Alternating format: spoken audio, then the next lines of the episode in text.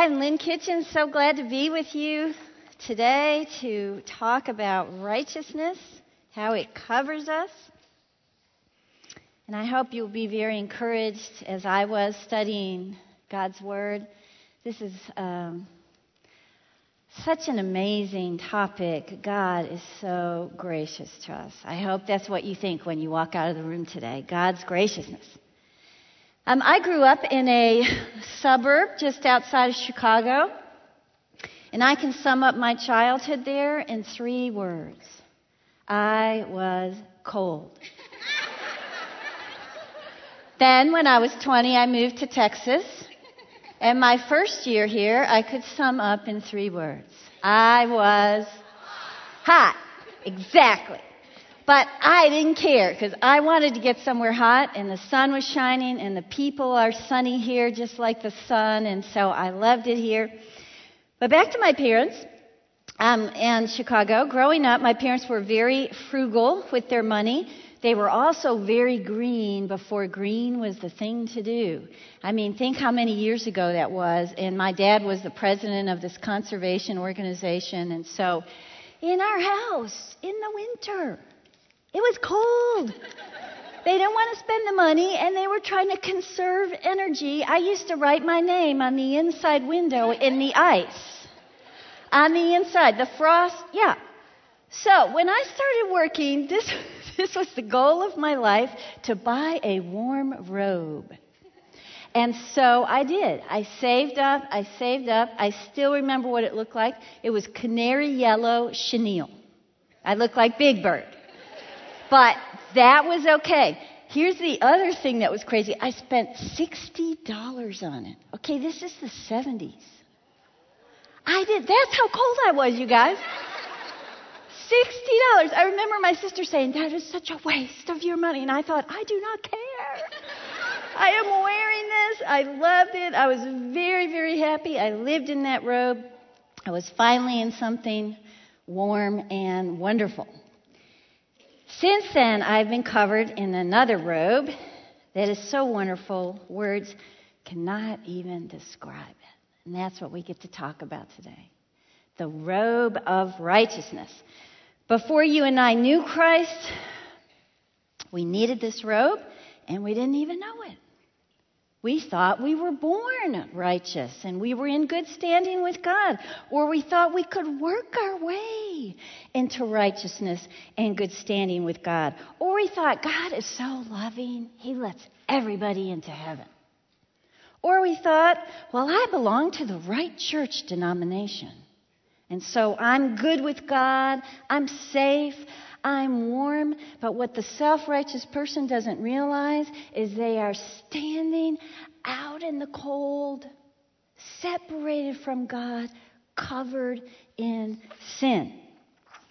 And they don't understand there's no way anybody can have a relationship with the holy God in their own merit. Romans 3:23 tells us all have sinned and fall short of the glory of God.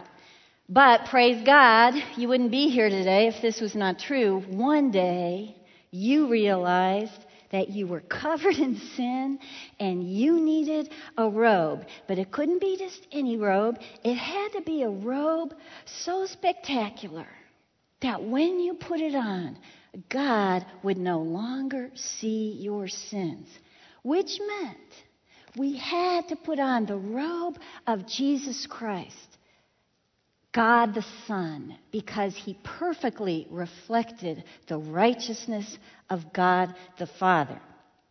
The price the Son would pay to provide this robe for us was high. It was his sacrifice on a cross. Look at 2 Corinthians on your verse sheet. God made him who knew no sin to be sin for us, so that in him we might become the righteousness of God. The day you believed in the sacrifice of Jesus Christ, the day you believe Jesus paid the penalty for the sin that belonged to us, the day you realize I am standing out in the cold apart from a relationship with my God, that was the day You receive the robe of righteousness, the most spectacular robe you will ever wear, and you didn't get it by money, by your good works, by your kind deeds, by keeping a list of right and wrongs, and by being a member of a particular denomination. You receive the robe of righteousness by faith in Jesus Christ only. Look on your verse sheet. Romans 1.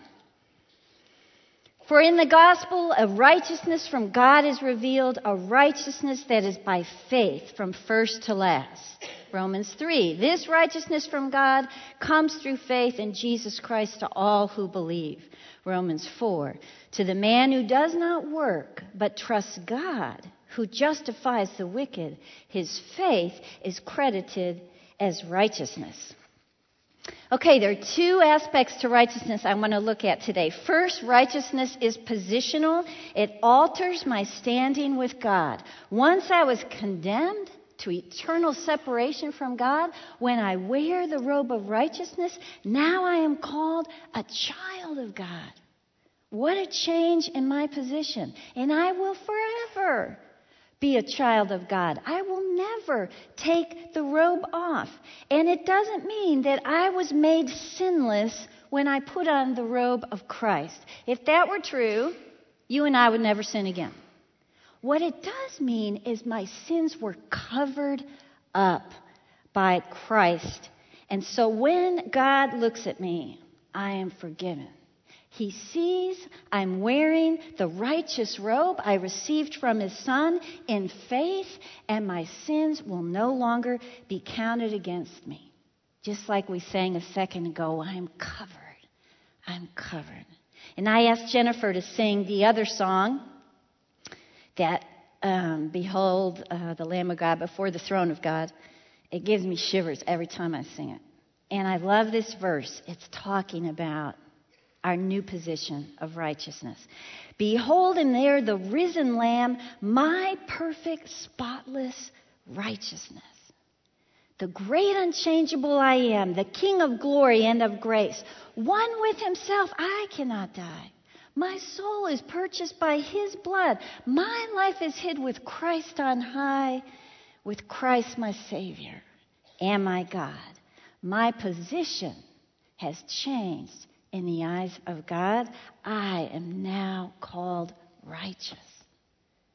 What an incredible thing. Look at Philippians 3.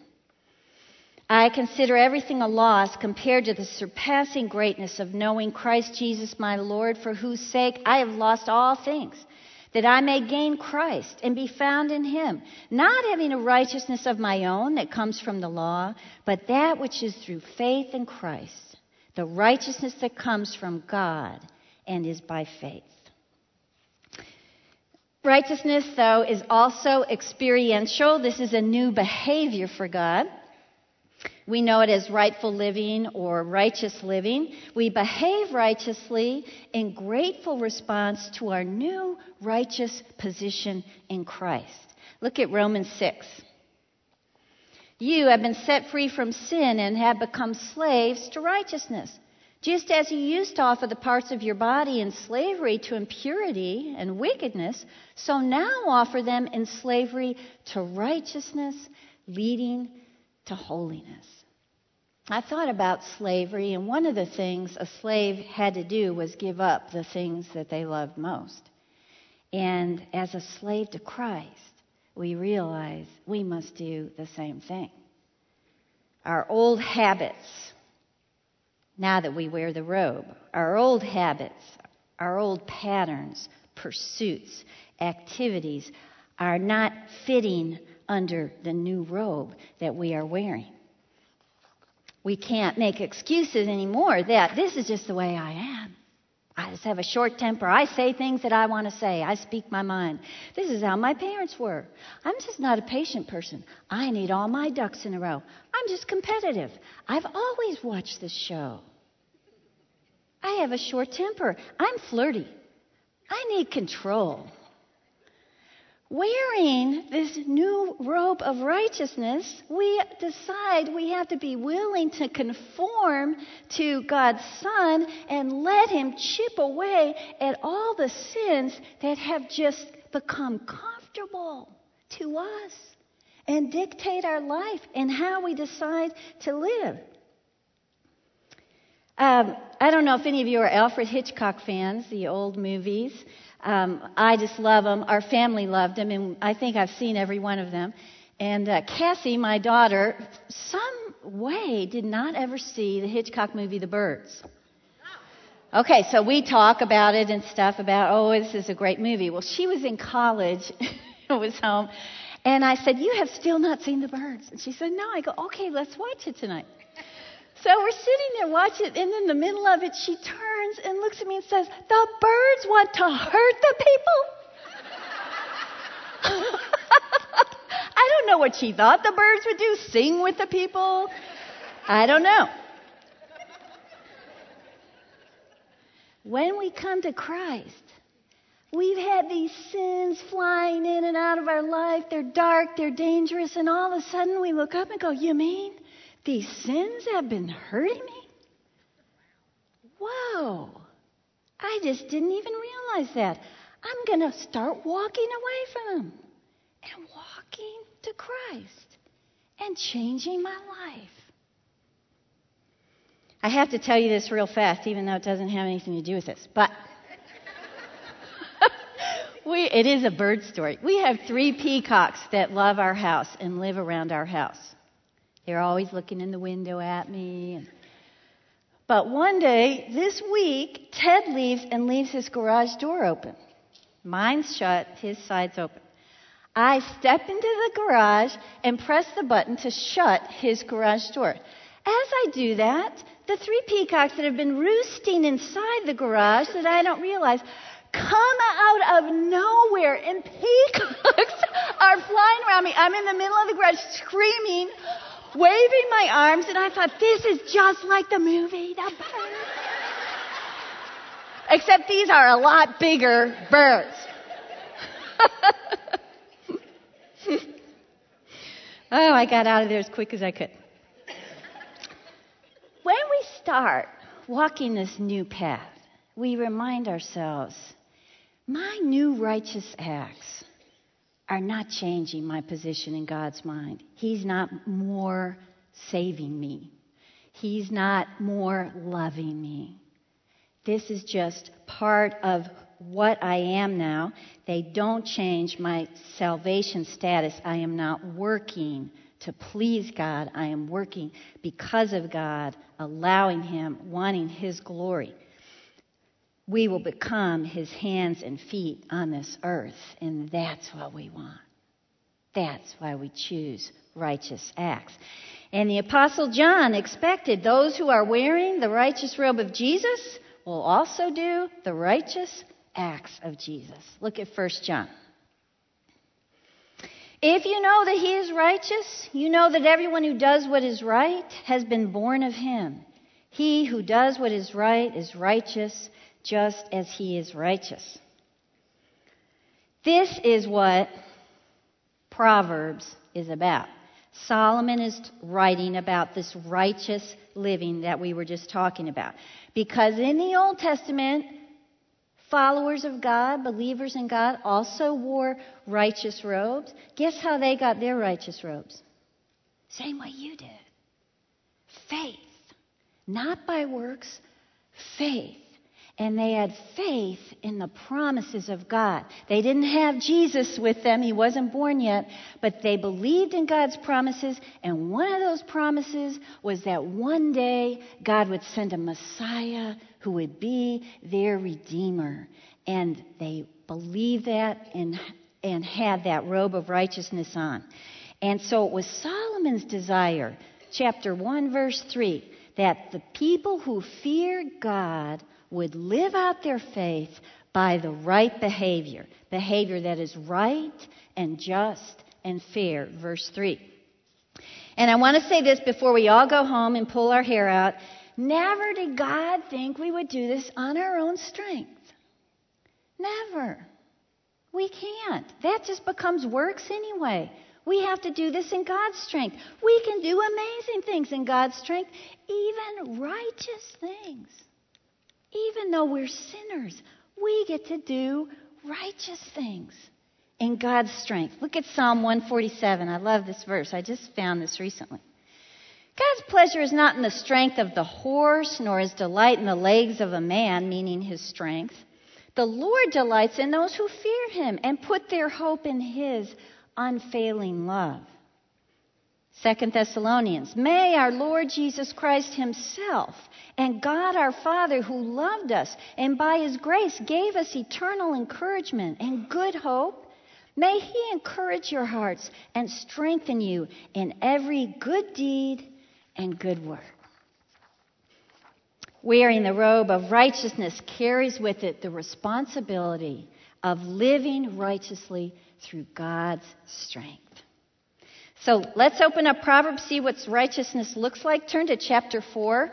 And we're going to go back and forth through a few verses here. So get your Bible where you can get to it. 418.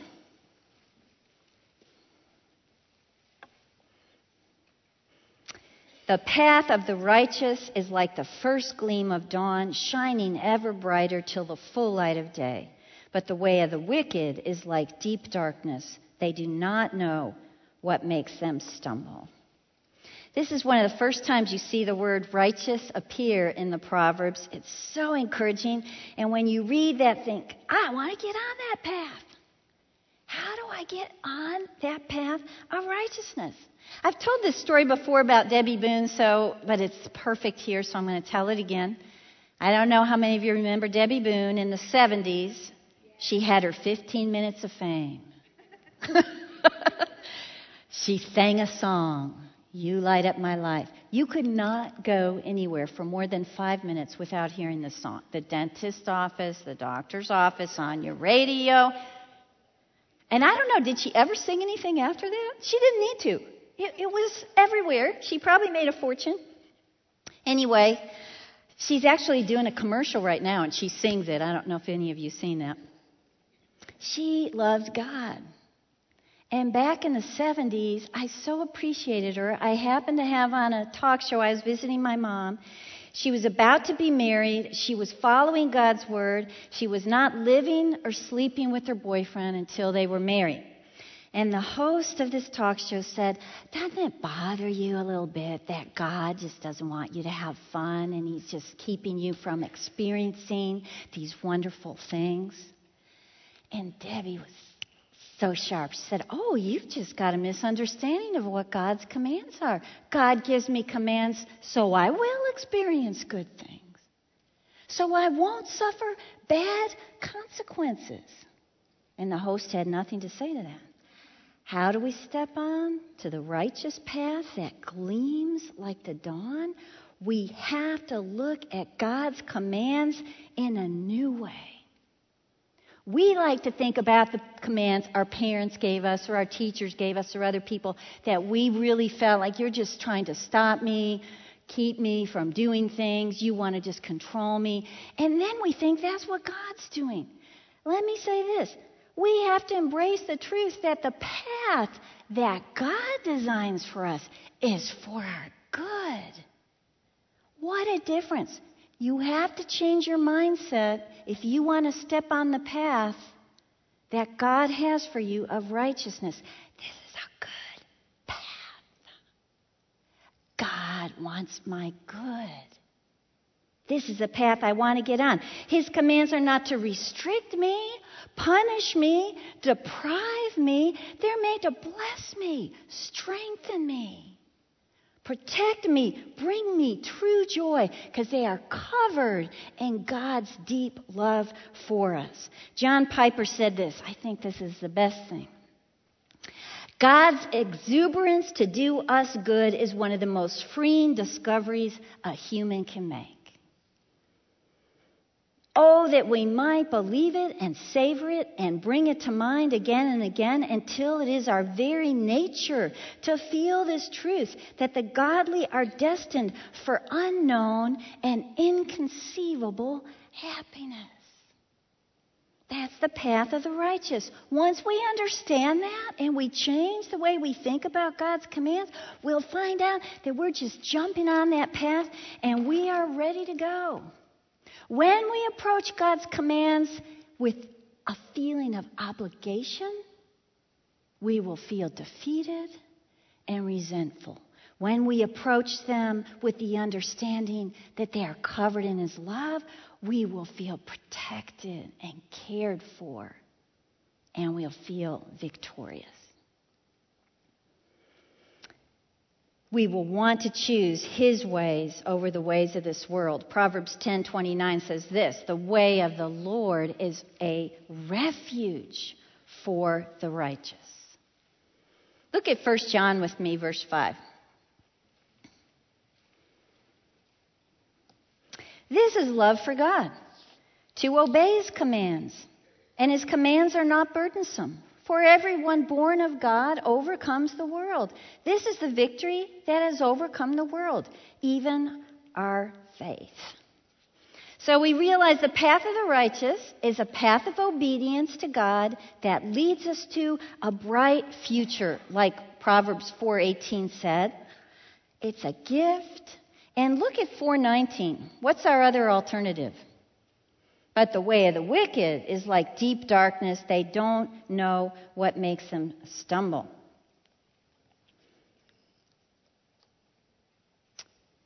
Here's the problem our world has this idea of freedom turned around.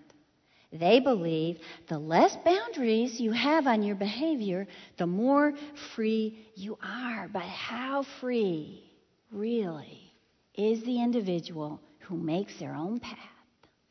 And ignores the path of God. This is when we find that we have physical sickness, emotional sickness, relational sickness, heart sickness. These are all enslaving issues, not free, freedom issues. When we walk in the freedom that comes with staying on God's path, we are free indeed. Turn in your Bibles, Proverbs 29 6.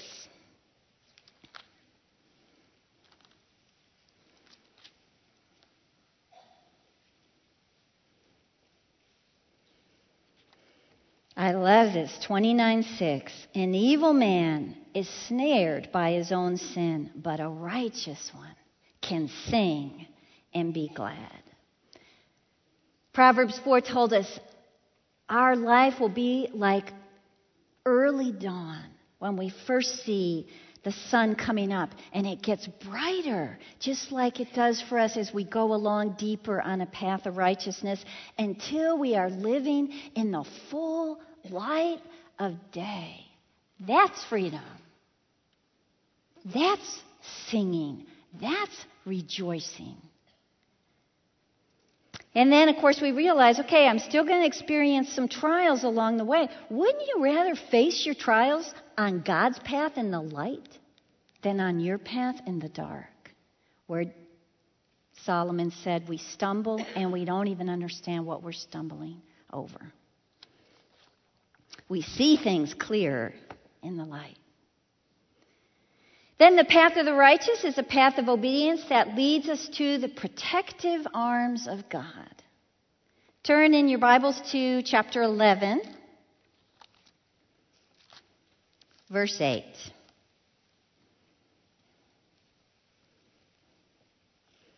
Eleven eight. The righteous man is rescued from trouble, and it comes on the wicked instead. Turn over to chapter 12, 21. No harm befalls the righteous, but the wicked have their fill of trouble. So we realize built into this path of righteousness is God's plan of protection for us. But when I read those verses, I can get confused. Because you and I know that uh, trouble can still be a part of our lives, even when we're being obedient to God. Even Jesus said, In this world you will have many troubles. So, what do these verses mean? I think you know what they mean. I know what they mean. Every time I decide to step off the righteous path and do things my way, guess what's coming into my life at that moment? Lots and lots of trouble. You and I know what he's meaning here. Solomon's talking about bringing unnecessary trouble in our lives because we have stepped off God's ways and tried to do things our ways. Remember Pigpen in the Charlie Brown cartoon series? He was that dirty little guy, and everywhere he went, a cloud of dust and dirt just followed him everywhere he went. You know, when we are living selfishly, ignoring God's way, those little troubles are just behind us. Don't you know people who trouble follows them everywhere they go? And I bet you they are not following God's ways. Solomon is saying there is health and protection when you're staying on the righteous path. Righteous living will avert trouble. Here's why I want you to turn to chapter 15. It's because we don't walk the path alone. What a wonderful thing. 1529. It tells us the Lord is far from the wicked, but he hears the prayer of the righteous. The wicked have chosen to distance themselves from their Creator. So the path they walk, they walk alone. But God is the companion of the righteous. We walk with Him on the path that He designed. He hears our cries. We talk with Him. He talks to us. And we realize that when we follow His lead, our path becomes a safe, strong path. Look at chapter 11, verse 5.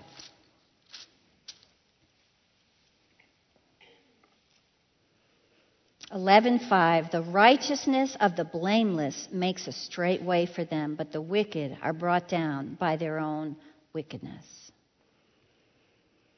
Then the path of the righteous is a path of obedience that leads us to a life that fulfills us. We often hear people speak this about life, this phrase, is this all there is? Is this all there is? Well, the short answer is no. No, but we shouldn't wonder why people ask that question if they don't know the Lord because they're not finding anything to fulfill them in this world because they weren't created to find fulfillment in all that the world has to offer. We cannot be satisfied apart from God. Mick Jagger was right. We can't get no satisfaction apart from God. That's exactly right. But He wants to fulfill us. So that feeling of fulfillment and purpose and contentment is the result of a right relationship with our Creator.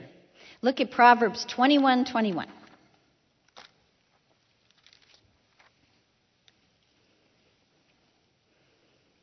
Twenty-one, twenty-one. He who pursues righteousness and love finds life, prosperity, and honor. Okay, what's the first thing you have to realize looking at that verse? He who what? Pursues. So is righteousness going to fall in our lap? No. We have to pursue it. In fact, you might jot this number down. Proverbs 15:9 says God loves those who pursue righteousness. And how do we do that? We pray before we act. We think before we speak. We search the Word. We search the face of God. We set our heart. We're not satisfied to know I just screamed at the grocer man or I just hit my kids in anger or we, we're not satisfied with that. We seek God in those things. That's pursuing diligently. And we don't ignore the sin in our life. We go to God with it. We repent from it. We confess it. Even Jesus said you have to diligently seek righteousness. Look at Matthew 5.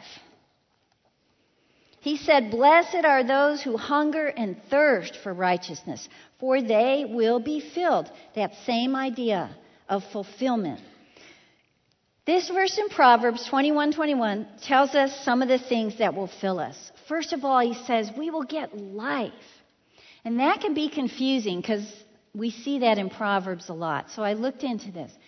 This word life in this verse means spiritual life.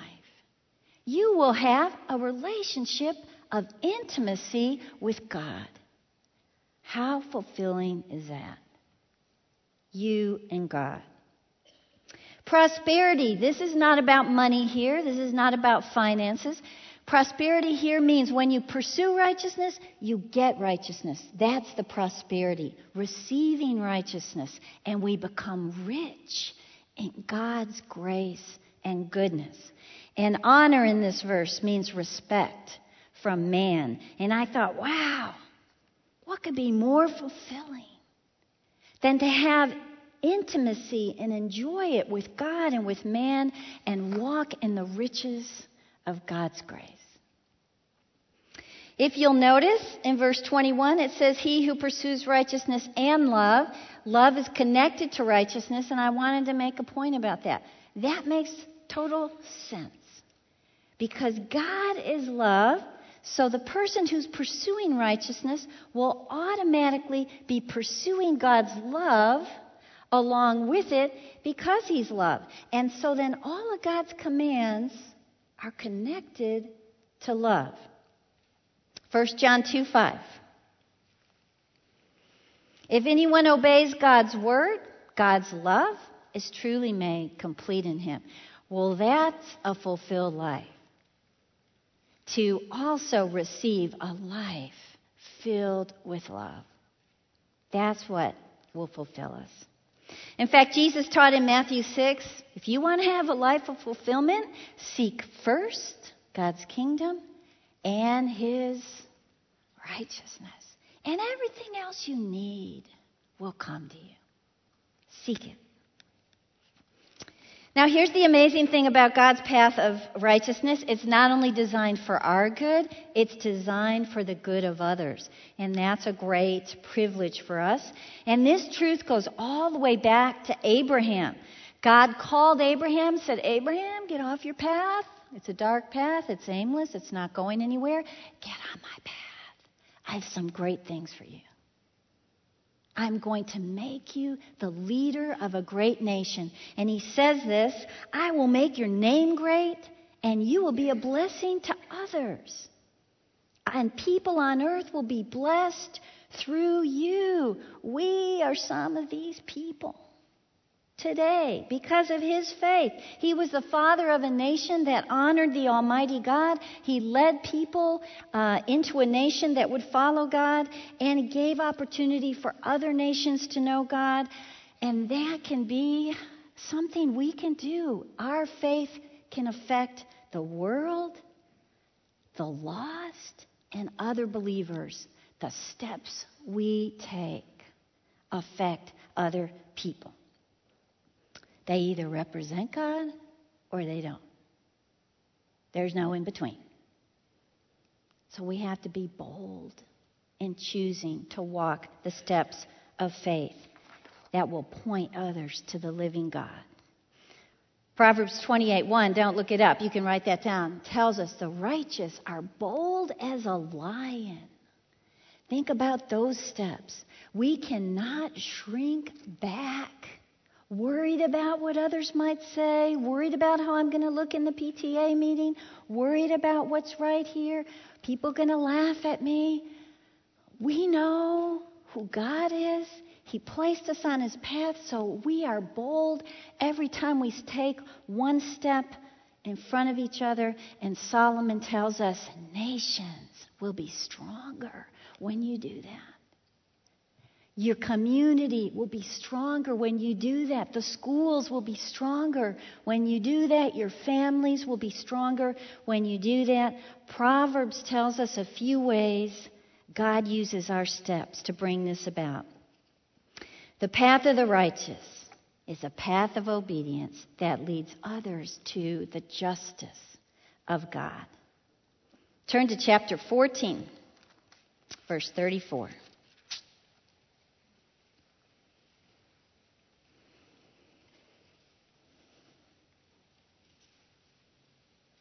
I thought this was an edifying uh, few verses for us at this time of the year with the election around the corner. 1434 Righteousness exalts a nation, but sin is a disgrace to any people. Exalt here means to lift up in a moral sense. I thought that was so interesting. So, this verse is about when Christians stay on the righteous path, a nation is lifted morally. That's why we got to be bold. Lift up our nation morally. John MacArthur said about this verse just principles and actions preserve and bring health to a nation. If a Christian isn't reflecting the justice of God, who will do that? That's our job. So when we walk as God designed us to walk, we have the privilege of representing God's justice in an unjust world. And this verse tells us when the Christian is silent, the lost will disgrace a nation. The Arabic translation for this, this is the second half of verse 34. Sin is a disgrace to any people. That translation says sin diminishes people. So, as Christians, our steps have to be bold. Turn to chapter 28.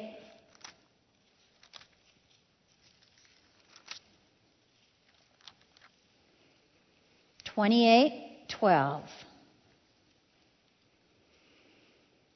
When the righteous triumph, there is great elation. But when the wicked rise to power, men go into hiding. We just have to look at history to see how this has been true in the world today.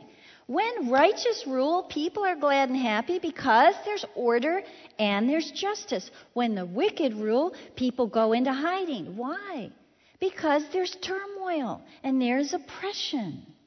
So stay strong. We represent the justice of God when we are walking down our path, and a nation rejoices in that. The path of the righteous is a path of obedience that also leads others to the heart of God. Turn to chapter 21.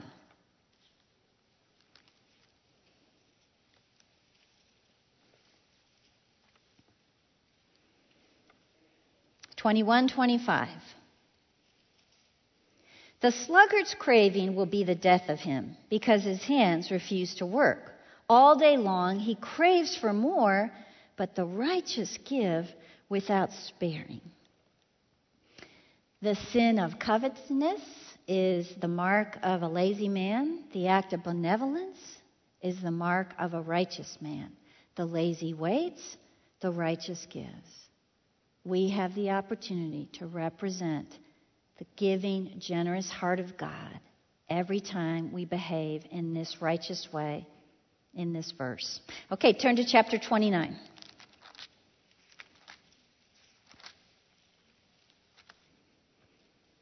29 7. The righteous care about justice for the poor, but the wicked have no such concern.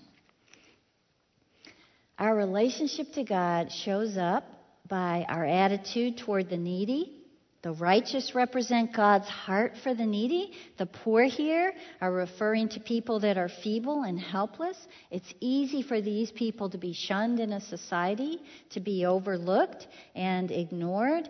The wicked man, it says in this verse, is not interested in these people because he's pretty much just interested about himself. We show the heart of God by caring about the needy. We treat them with respect and we plead their cause and their case. I thought about my niece. I have a niece in LA who works in the inner city. She's 26 and she works with these teen moms that are unmarried and live in their homes and have a child or two. And it's so fun because she sends us pictures all the time. Here we are at the zoo. Here we are here. We're at the library. She's always with the kids. Every single time one of them has a baby, Emily's there in the hospital with them. She also takes them to camps to teach them about God's ways and raising their child in God's ways. And she leads them into the Word of God. She's besides the poor and the needy and has that attitude of respect for them. These are just a couple of the ways that we can affect a country and a community. But here's our ultimate hope.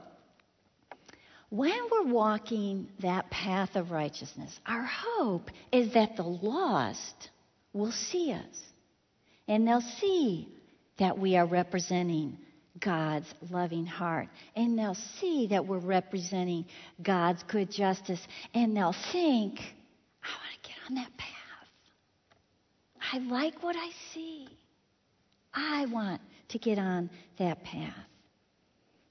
I have a friend who's in the publishing business. He was here just about a month ago and telling me about a book. You may know this. If you do, come up to me later and tell me because I'll let you all know. He uh, published a book recently about a radical Muslim who came to America. Uh, he was trained to despise us, and he did. And he came here to try to think of what he could do to harm us and um, be an issue in our country. But before he could do anything, he had this very serious car wreck. Now, he hadn't been here very long, he didn't know anybody. He was very shocked that people stopped their cars and got out and came and helped him. He was very shocked when he found himself in a hospital. He was more shocked that people kept saying, How are you? And people would say, I'm worried about you. I care about you. Nurses would tell him, I care about you. The doctor would tell him. It was absolutely nothing he'd ever been told what we would be like. It shocked him. It upset him. It scared him. Now, the doctor didn't take long to realize nobody's visiting him. He doesn't really have any money, and nobody's going to care for him. So he said, Okay, it's time to leave the hospital, but where are you going to go? Who's going to help you? And the man said, I, I don't know. The doctor says, Come live at my house. And you can convalesce at my house, and we'll take care of you because we care about you. Now, that was kind of the last straw for this man who wanted to hate us all. It's an incredible story. He talks about being in the doctor's house and falling on the floor and saying, I want to get on the path that they're on. I want their God. And now he wears the righteous robe of Christ. God surrounded him with people wearing the robe of Christ. It's a privilege to wear that robe. It's a responsibility to reflect the righteousness of Christ. And it's a joy to understand we can accomplish that when we remember God is on the path with us. Let's pray. Lord, you are so good to us. Thank you for covering us with your grace, your mercies, your forgiveness. May we walk strong in this world, reflecting all of those things to everyone around us and may your name be praised. In Christ's name, amen.